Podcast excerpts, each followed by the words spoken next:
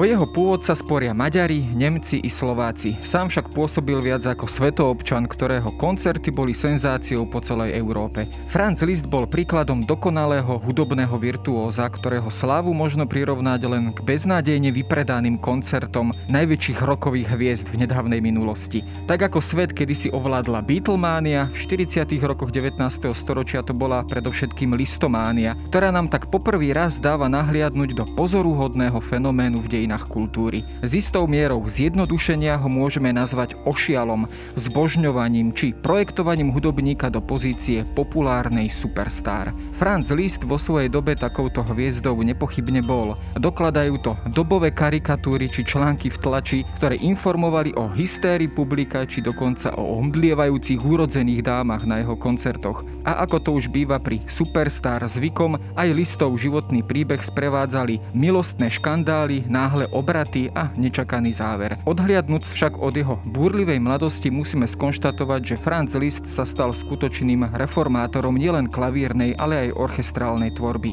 Scéna, keď klavírista s plným nasadením a až na hranici fyzických možností udiera do klavíra, aby do posledného centimetra zalial koncertnú sálu svojou hudbou, nesie práve Lisztov rukopis. Moje meno je Jaro Valent, som šéfredaktor časopisu Historická revue a o tomto velikánovi sa budem rozprávať s klaviristkou, hudobnou publicistkou a univerzitnou pedagogičkou Elenou Letňanovou.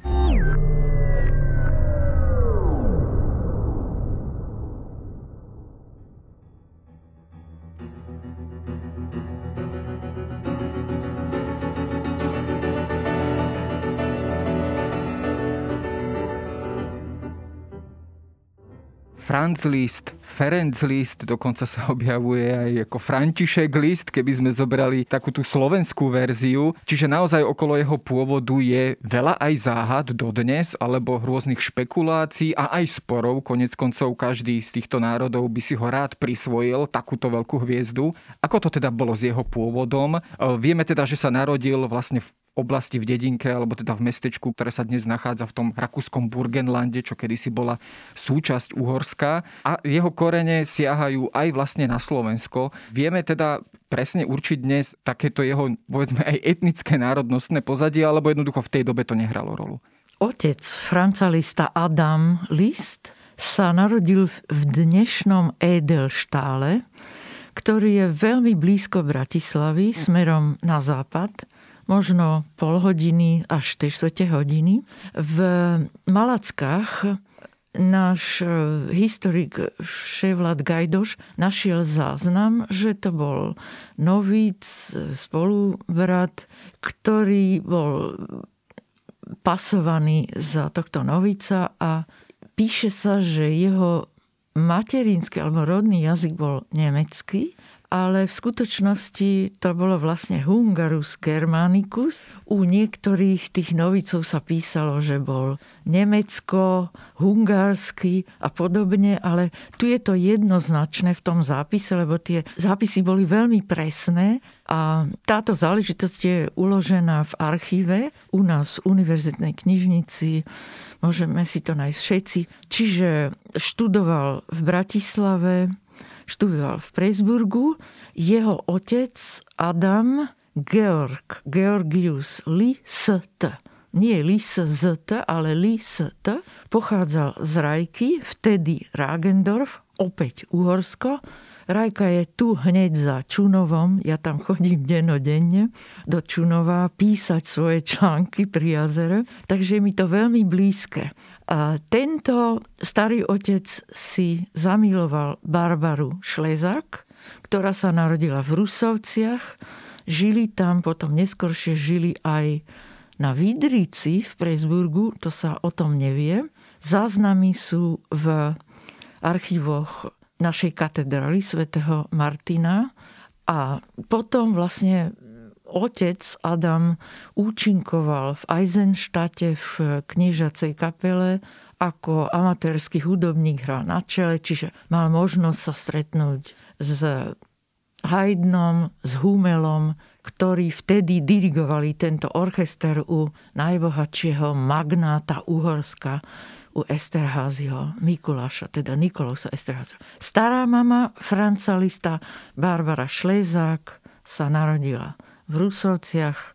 Bola to dcéra želiara a jej rodičia, to znamená prastarí rodičia Franza Liszta, boli Johann Šlezák z Rusoviec, veľmi chudobný, a Mária Düring tiež z Rusoviec. V prípade teda mladého Franza Liszta opäť sa opakuje ako keby taký ten scenár, ktorý poznáme aj z toho osudu už Wolfganga Amadea Mozarta, ale aj teda Ludvíka van Beethovena. Teda, že mal otca, ktorému veľmi záležalo na jeho hudobnom vzdelaní a ktorý opäť ako keby bola tam tá ambícia urobiť z neho tzv. Zázračné dieťa. Už ako teda malý chlapec koncertoval, nadchýňal vlastne publikum. Bol to teda opäť taký ten typický príklad tohoto práve tejto tejto cesty k sláve, že malé nadané dieťa, ktoré, ktorého sa vlastne jeho okolie postaralo o to, aby sa z neho stala koncertná hviezda. Otec totiž chcel byť hudobníkom, takže jeho zmarené plány boli skrížené s tým, že on sa musel starať o svojich bratov,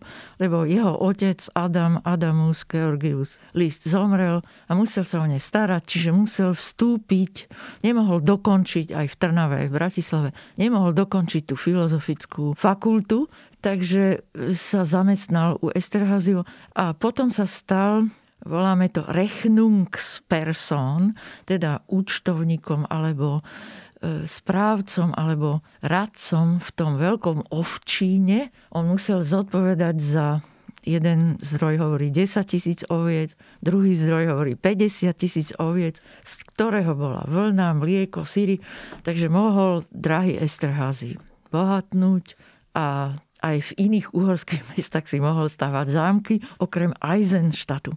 Tento Eisenstadt bol skutočne strediskom pre Hummela, pre Haydna, pre mnohých, aj pre Beethovena.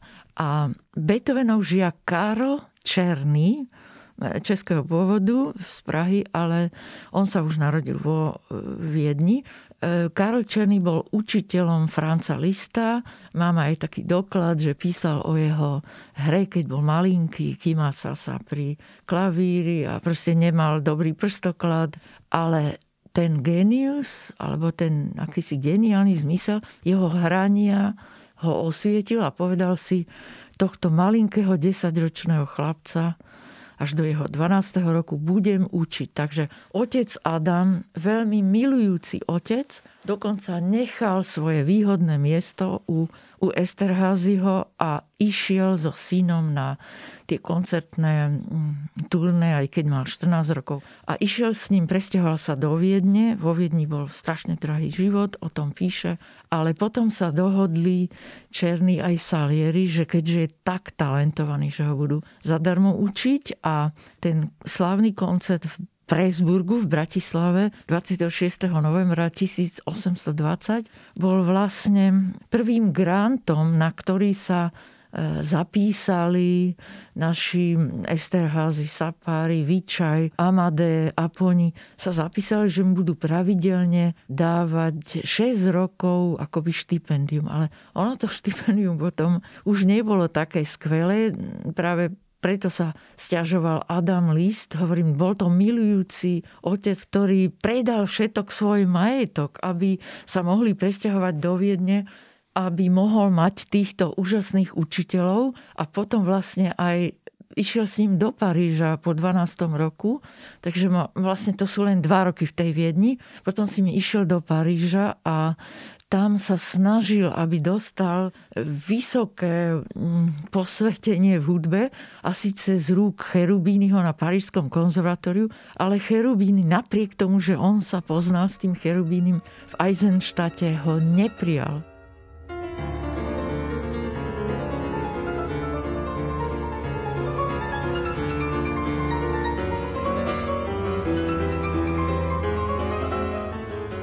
Toto sa častokrát práve spomína, že toto aj teda ako keby malého Franza Liszta trošku tak zasiahlo, že ho to veľmi urazilo, dá sa povedať, alebo, alebo ho to nejakým spôsobom vyviedlo z miery, že e, takto talentovaný mladý chlapec teda nebol prijatý na toto prestížne parížske konzervatórium. Napriek tomu e, práve v tom Paríži tam sa ako keby prvýkrát objavuje už v takom tom veľkom formáte Lisztová hviezda. Ako ten život tam vlastne vyzeral, s kým on vlastne prichádzal do styku? to už vlastne hovoríme o Lisztovi ako relatívne teda už mladom mužovi alebo mladom dospievajúcom chlapcovi. A tam sa musel naozaj stretnúť s takým veľmi podnetným tým parížským prostredím. Z tohto dôvodu môžeme sa na ňo pozerať naozaj už ako na takého mladého, svetaznalého, scestovalého Európana.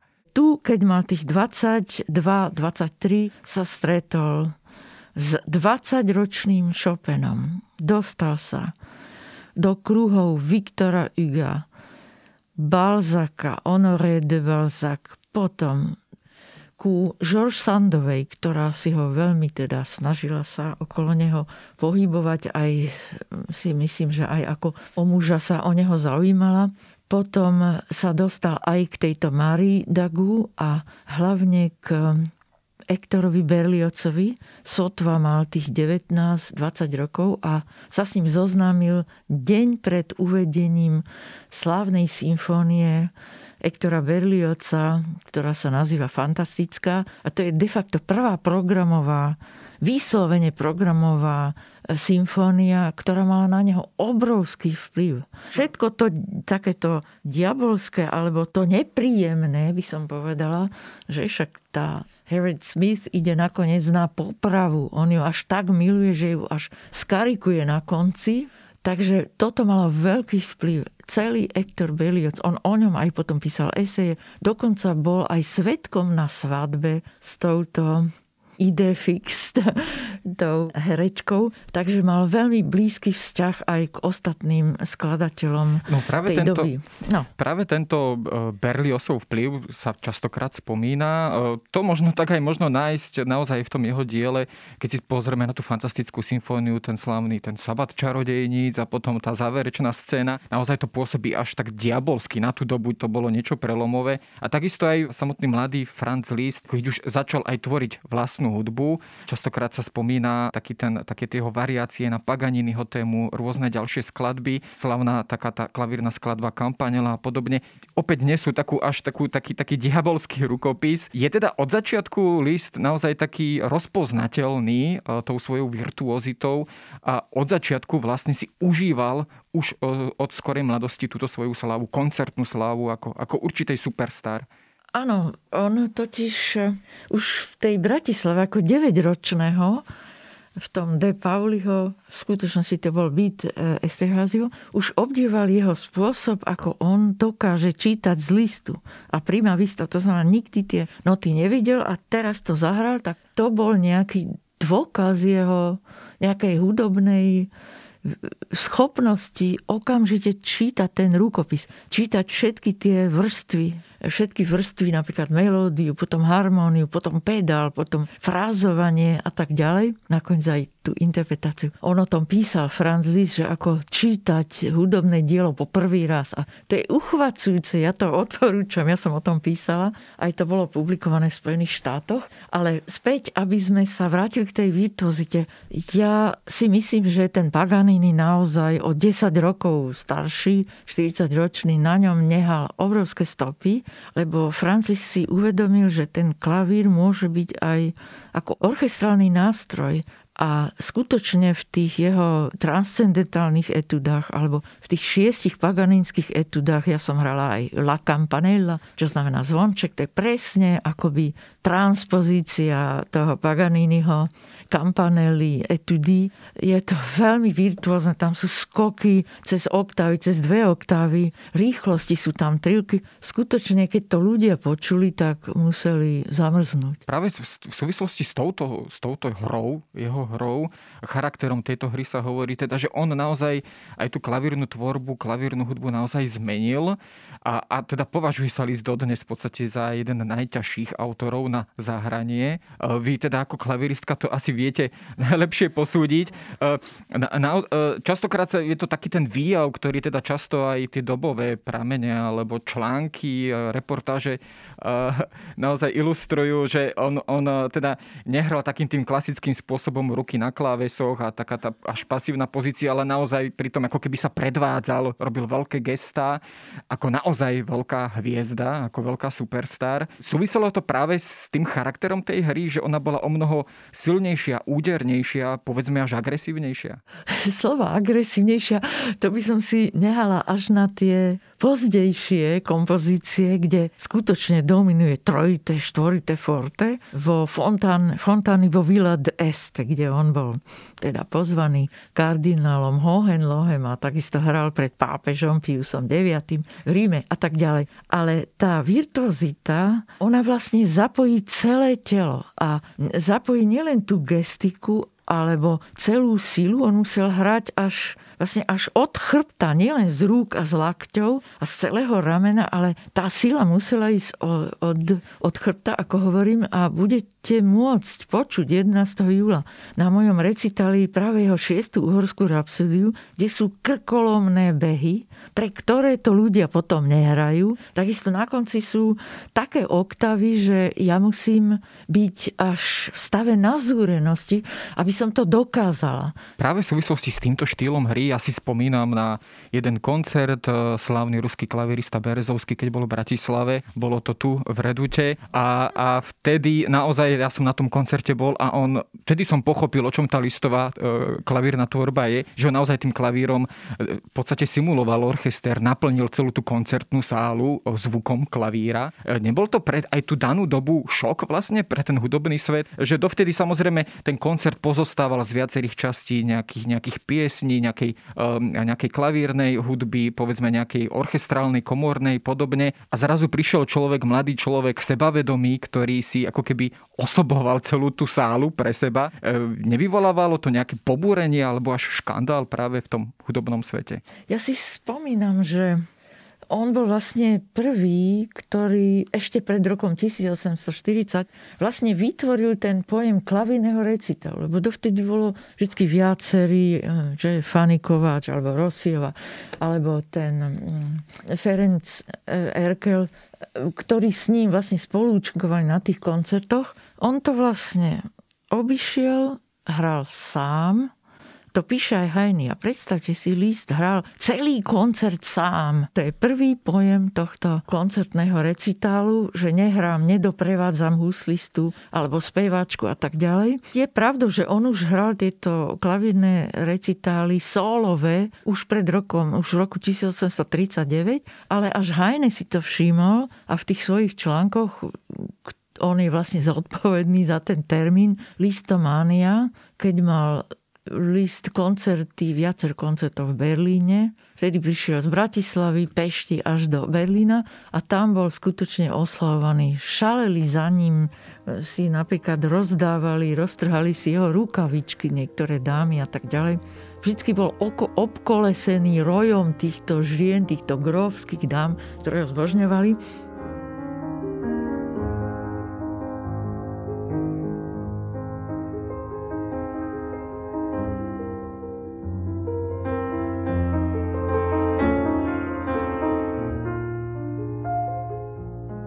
Ale vec je v tom, že on bol celý život, keď bol mladý, utrpel veľa takých um, psychických nešťastí, proste nešťastnú lásku, odmietnutý ministrom vnútra, kríkom, nemohol si vziať svoju prvú lásku, Karolínu, a tým pádom veľmi trpel a bol vlastne sa utiahol až do kláštora na dva roky. Vôbec nehral. On vtedy myslel, že bude kanonikom, že bude františkánom, pretože vzdelil lásku k františkánom od otca a preto aj napísal neskôršie v tých sedemdesiatych rokoch tie jeho dve slávne legendy pre solo klavír. Svätý František z Asízy kážúci vtákom. To je veľmi zaujímavé. Už taká trošku predimpresionistická skladba. A potom má druhú Svätý František z Pauli, de Paul, kráčajúci na vlnách. Ono sa potom postupom života, na konci života, ako keby oblúkom vrátil k tejto krátkej epizóde. A, ale k tomu sa ešte dostaneme. Pozrime sa na tú jeho najslavnejšiu éru, keď naozaj teda koncertoval po celej Európe. Davy šaleli, keď to takto nazvem. Vedeli by sme to možno možno dnes prirovnať práve k tomu, čo som možno v úvode naznačil, že bola to taká naozaj superstar tej svojej doby, čo mu zodpovedali povedzme aj články v dobovej tlači a aj karikatúry, ktoré ho takto zobrazovali. Teda bol naozaj on, pokiaľ ide o hudobný svet, v tom svojom období, v tom svojom čase, povedzme ako mladý tridsiatnik v tých štyridsiatych rokoch devätnásteho storočia, takouto proste veľkou megahviezdou. Ja by som povedal, že už dvadsaťtri dvadsaťštyri roční v tom súboji so Sigismundom Thalbergom, ktorý bol vtedy kvázi lev klavíra, a Paríž ho zbožňoval. Vlastne v Paríži v tom čase bol mladušký Chopin, ktorý nemal vôbec tú, tento typ, by som povedala, tento typ skladateľského charakteru. On bol skôr... Taká intimnejšia hudba určite. Intimnejšia hudba, jemnejšia a hlavne melancholická, vznešená a tak ďalej. Bohatá, harmonicky bohatá. Kalkbrenner tam učil. Všetko boli také špeciálne klasicizujúce metódy, aby ľudia hrali ústrnolo. A naraz príde Franz Liszt, ktorého stará mama pochádza z Rusoviec a ktorý chodil aj k starému otcovi do Rajky, do Ragendorfu, lebo v jednom liste sa sťažoval, že to sú všetko také blatisté cesty, prach, kopa prachu, samá nudná nížina, toto píše. Takže on zažil vlastne túto krajinu, túto blízučku Bratislava, preto sa sem aj rád vracam, ale aby som sa vrátila k tomu, čiže ten súboj s tým Sigismundom Thalbergom kvázi vyhral. Oni nevedeli rozhodnúť, ktorý je lepší. Tá princezna Belgiojozo si považovala za čest, že celá tá šlachtická, šlachtický Paríž e, sa zúčastnil tejto súťaže. Ostali vlastne tak ocenení, že Liszt je sám sebou, že je to osobnosť a že teda ten veľký klavirista Sigismund Thalberg ostáva naďalej tým levom klavíra, ale ja keď som hrala tie skladby Sigismunda Thalberga, oni sú síce také pekné, sú lirické, sú také až salónne pekné a čo sa týka techniky, sú nabubrele. Ja som to hodila do kúta, tie noty, a som povedala, nebudem nahrávať tohto Thalberga pre Belgicko, pre Antwerpy, lebo tá prázdnota sa tam proste objavovala a preto som sa vlastne upriamila aj na Lista, hlavne na pozdného Lista, kde on už opúšťa tú trblietavosť, ten galop chromatik, ktorý hral všade, aj v Bratislave, aj vlastne po celej Európe.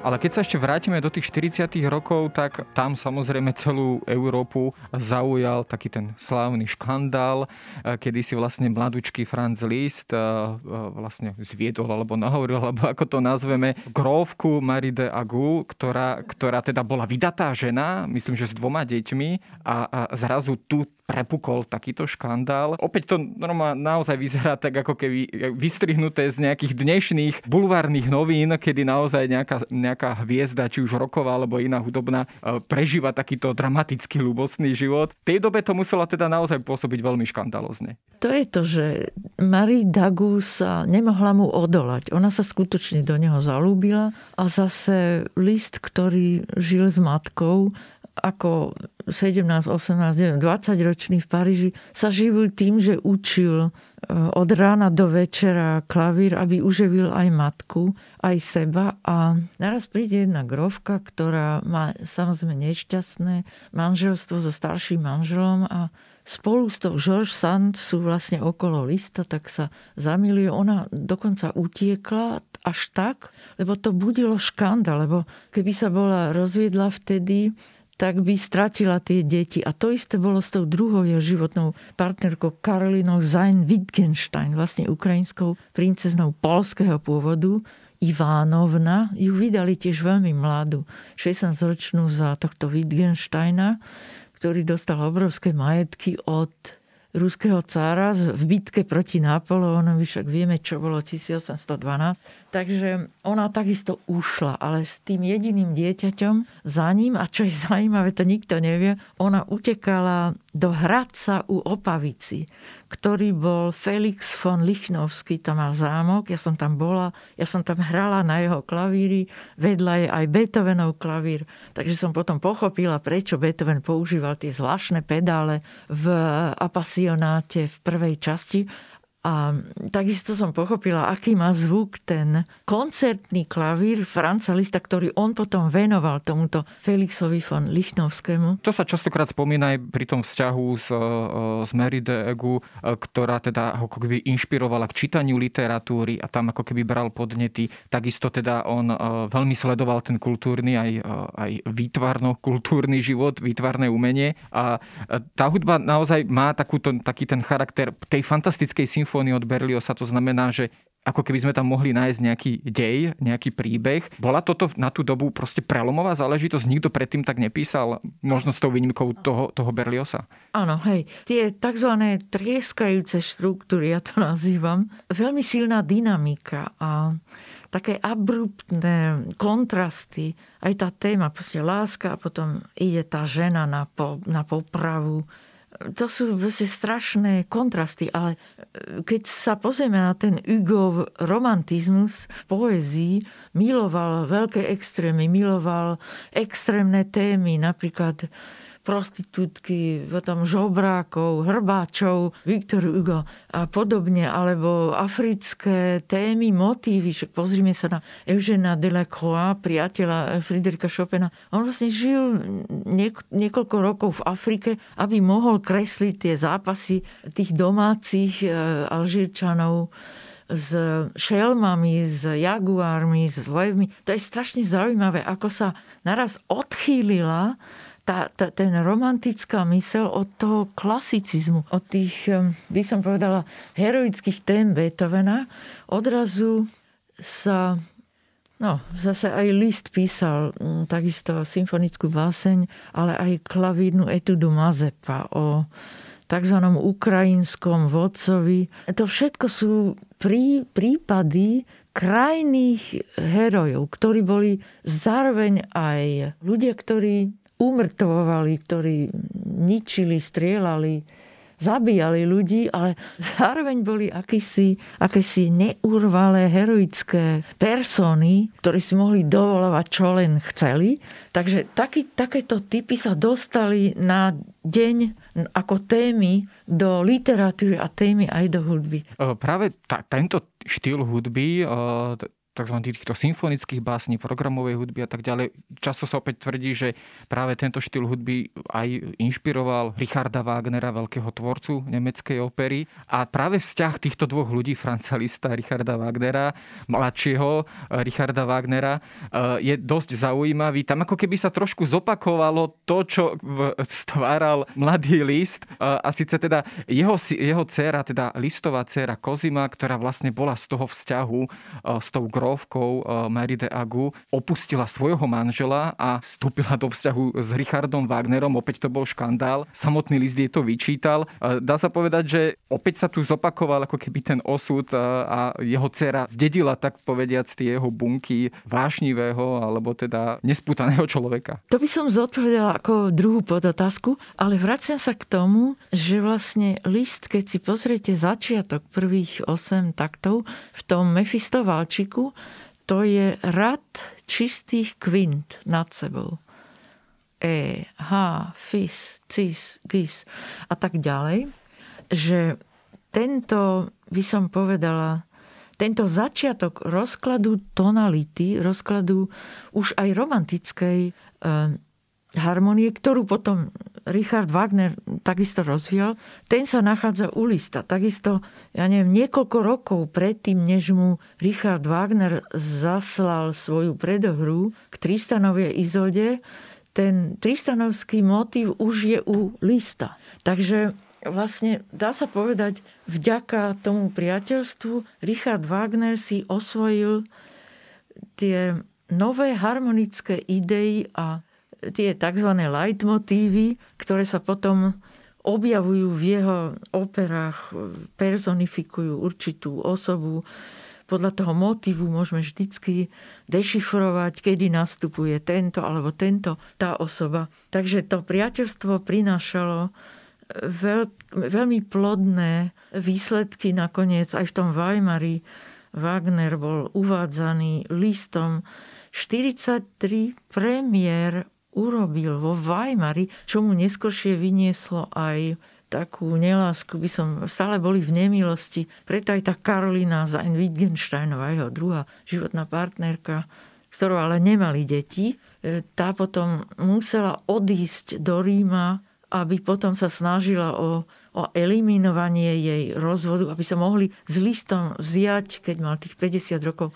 Ale tá zásluha, že vlastne list prebojúvával Berliozové symfonické skladby vo Weimari, to je veľká zásluha. Aj napríklad Peter Cornelius opera. On za to vždy vyhorel. Dokonca sa mu ako tvorca tzv. Novoromantizmu, to začalo všetko vo Weimari, si vlastne vyslúžil otočenie sa chrbátom. Taký Johannes Brahms, ktorý ho mal rád a ho zbožňoval predtým, sa naraz otočil a hovoril, že, že tie skladby pozne, že to už není nič, že to, je, že to už není list.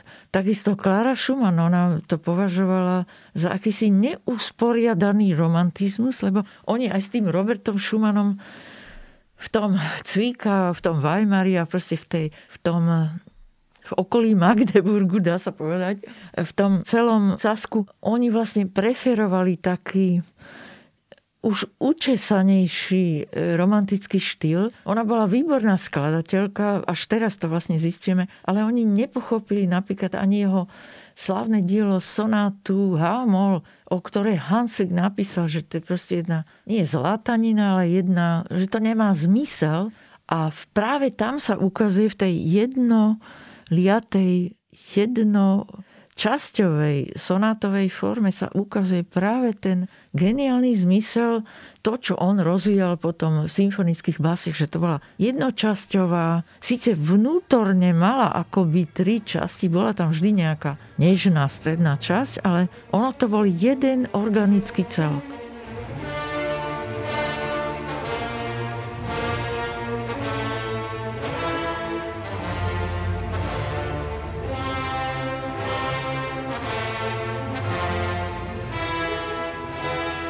No, to sú samozrejme aj tie slávne symfonické básne, najznámejšie asi Prelúdium, ale teda aj Orfeus, Tasso, Mazepa, už spomínaný a mnohé ďalšie. Ale asi u nás sa najčastejšie spája s listom predovšetkým tá jeho tvorba tých tzv. Uhorských rapsódií. Keď sa pozrieme na ten jeho pomer k domovskej krajine, a to je opäť tá diskusia o tej jeho identite a pôvode, cítil sa samotný list ako, ako uhorský, alebo dokonca maďarský vlastenec, alebo, alebo jednoducho naozaj to bol ten svetoobčan, občan, ktorý, ktorý tak povediac nepatril nikomu. To je to, že on sa narodil teda v tom Burgenlande, v tej časti, hoci sa to volal Doborian, boli aj Chorváti.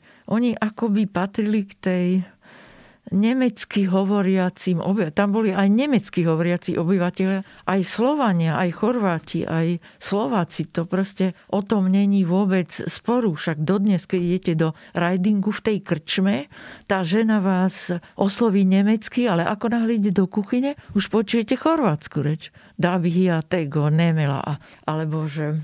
Ja som to počula na vlastné uši, ako hovorila po chorvátsky. Tak ten Burgenland... Je pravda, že teda do toho dvanásteho roku nemecky písal, nemecky hovoril, ale potom od dvanásteho a trinásteho roku už vlastne jeho reč bola francúzska. On rád písal vo francúzštine, ale je zaujímavé, že napríklad tej Sayn-Wittgenstein Karolíne písal zo všetkých možných kútov Európy tvoj sklavissimo. tvoj sklavissimo, esklavissimo.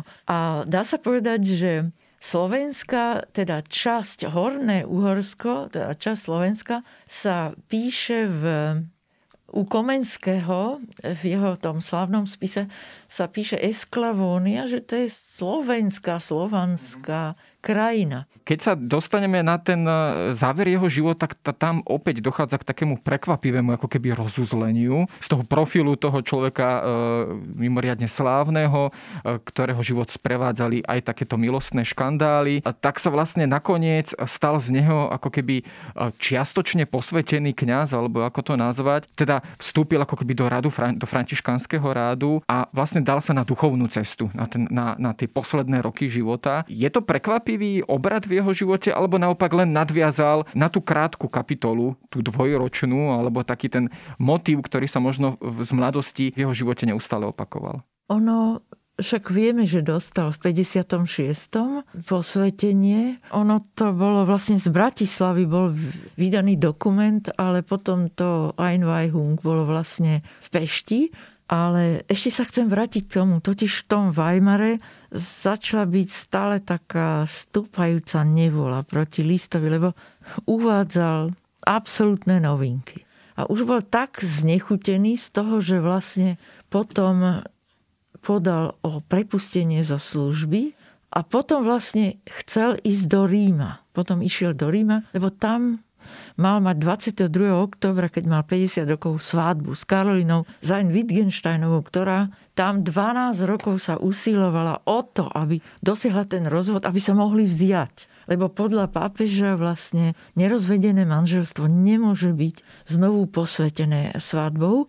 Ono, ich to aj potom boli rozladení z toho, lebo oni si stále korešpondovali a on jej musel písať dlhé listy, čo ho vlastne, musím to povedať, slovom orabovalo o jeho čas, aby mohol komponovať. A potom sa vlastne tak akoby rozve, roz, nie, že by sa oddelili, ale už prestali spolu bývať, prestali o tom myslieť, že bude vôbec, že budú môcť byť niekedy po svadbe, že môžu žiť akoby zákonne, ako manžel a manželka. Tak potom vlastne on sa vysťahoval na Monte Mario, to je v Ríme, a potom bol pozývaný do Vili Medici kardinálom Hohenlohe, ktorý sa staral o to, aby vlastne ten rozvod mohol byť. Karolína Sayn-Wittgensteinová bola v nejakom príbuzenstve rodinom s týmto kardinálom, ale dôležité je, že on tam nakomponoval v tej Ville d'Este nádherné cyprusy vo Ville d'Este, potom tie fontány vo Ville d'Este. Ja som ich hrala na mojom koncerte v roku dvetisíc jedenásť na jeho dvesté výročie. A... a to sa práve o tejto skladbe sa hovorí, ako aj o mnohých iných, že už majú taký ten impresionistický nádych. Áno, už majú, že už, už predznamenáva niečo úplne nové, čo, čo vlastne na tú dobu bolo v podstate asi aj nepochopené. A e, Liszt teda nielen, že tak trošku inšpiroval spomínaného Wagnera, ale v podstate priniesol, alebo trošku naznačil ten nový hudobný štýl. Áno, ono, tá klavírna faktúra, keď sa na to pozeráte, to už je naozaj, e, to sú, ako by som povedala, dva, tri a štyri šesťdesiatiny rytmické, čiže to je ako keby taká tiekla voda, alebo skutočne ako keď špricbrung špliecha, že tá línia není vôbec pevná. Tam už tá melódia je vlastne skrytá v tých vlnách, tých rozkladov, tých akordov. A no je to nádherná skladba, ale ono, ja si pamätám, keď som prvý raz počula, tak som povedala, toto je Liszt. Čiže to bola obvyklá reakcia jeho kolegov, jeho kongeniálnych skladateľov. Ani sa nečudujem, že tá Clara Schumann, Johannes Brahms a iní, že ho jednoducho odpísali a povedali, to už není ten Liszt, ktorého oni obdivovali a milovali. A nesúvisí to práve s týmto jeho obratom v živote, že začal ako keby ku koncu života trošku inak písať, inak tvoriť, a nesúvisí to možno práve aj s týmto jeho obratom, teda, že dáva sa na tú duchovnú cestu, tak povediac. Je to teda poznať aj v tej tvorbe, že zrazu začal tvoriť úplne iné skladby, úplne iný štýl hudby?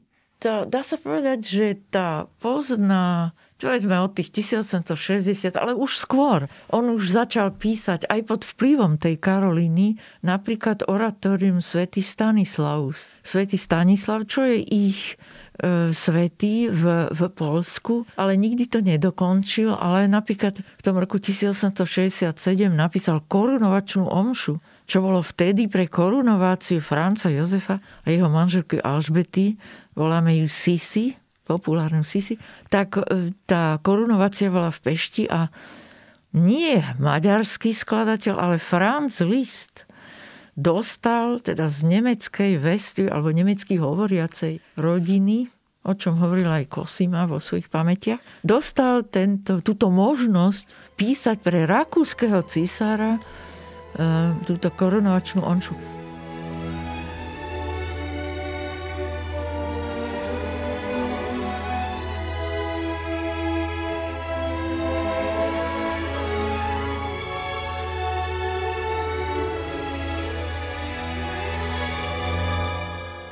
To už boli ale časy, kedy naozaj, dá sa povedať, rástla sláva Richarda Wagnera. Dá sa povedať, že sa na Liszta zabudlo, alebo naozaj taký ten, taká tá renesancia Liszta možno prišla neskôr v nedávnej dobe, v dvadsiatom storočí. Je to strašne zaujímavý prípad človeka, ktorý sa stal svetovou, ako hovorím, Beatlemania, svetovým skladateľom popri Chopinovi, Schumannovi, Hectorovi Berliozovi a ostatných, Rossinim a tak ďalej. Že vlastne prišiel z úplne malých pomerov, ale vďaka tomu otcovi, tomu Adamovi Lisztovi a tej matky, ktorá sa potom po smrti otca o neho starala v Paríži aj o tie tri deti, tak on vlastne sa stal smerodajným pre rozvoj romantizmu, lebo Richard Wagner, keby nebolo Liszta, nebol by možno ani Wagnera, lebo Richard Wagner je taká tá najvyššia vrchol vývoja romantizmu a harmonie. Prvý je Bach, potom je Chopin Liszt, potom je Wagner, tam je ten vrchol, rozklad, však dodnes počujete tú predohru Tristana Isolda, tak ja mám stále husiu kožu, hoci poznám celý ten motív a poznám aj tie posuny akordov, ako idú po sebe. Čiže viem, čo sa deje, ale emocionálne to je proste jedno vrcholné dielo. Keby Wagner len toto nakomponoval, tak je veľký. A potom tá línia vedie k Schönbergovi. A Schönberg do Arnold Schönberg, to je úplný rozpad harmonie do atonality, do dvanásťtonového systému. Čiže vďaka Lisztovi sa stal Wagner, potom jeho pokračovateľom, a preto si vážim veľmi Parzifala, lebo to je jedno úžasné dielo a ten, kto nerozumie Wagnerovi, možno tie prvé tri štyri opery sú pre nich nudné, ale tento nerozumie Tristanovej Izolde, predohre a tomu Parzifalovi, tak to pre mňa není ani človek, lebo ten človek nemá city, nemá proste hĺbku ako človek, není humánny. No, samozrejme, o Richardovi Wagnerovi by sme tu vedeli teraz rozprávať ďalšiu hodinu, ale pri jeho zrode teda zrejme stál aj Franz Liszt a bez neho by asi nebol a mnohé ďalšie by bez Franza Liszta nebolo. O jeho živote a tvorbe sme sa porozprávali s Elenou Letňanovou.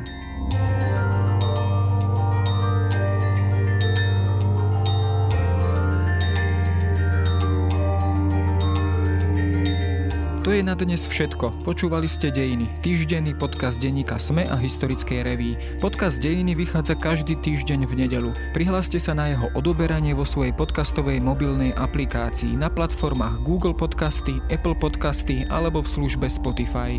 Všetky diely nájdete aj na adrese sme.sk lomka dejiny alebo historickareví bodka com. Ak sa vám podcast páči, môžete ho ohodnotiť. Ak mi chcete poslať pripomienku, môžete sa pridať do podcastového klubu denníka SME na Facebooku alebo mi poslať mail na adresu jaroslav bodka valent zavináč petitpress bodka es ká. Ja som Jaro Valent a na tvorbe tohto podcastu sa podielal aj Viktor Hlavatovič.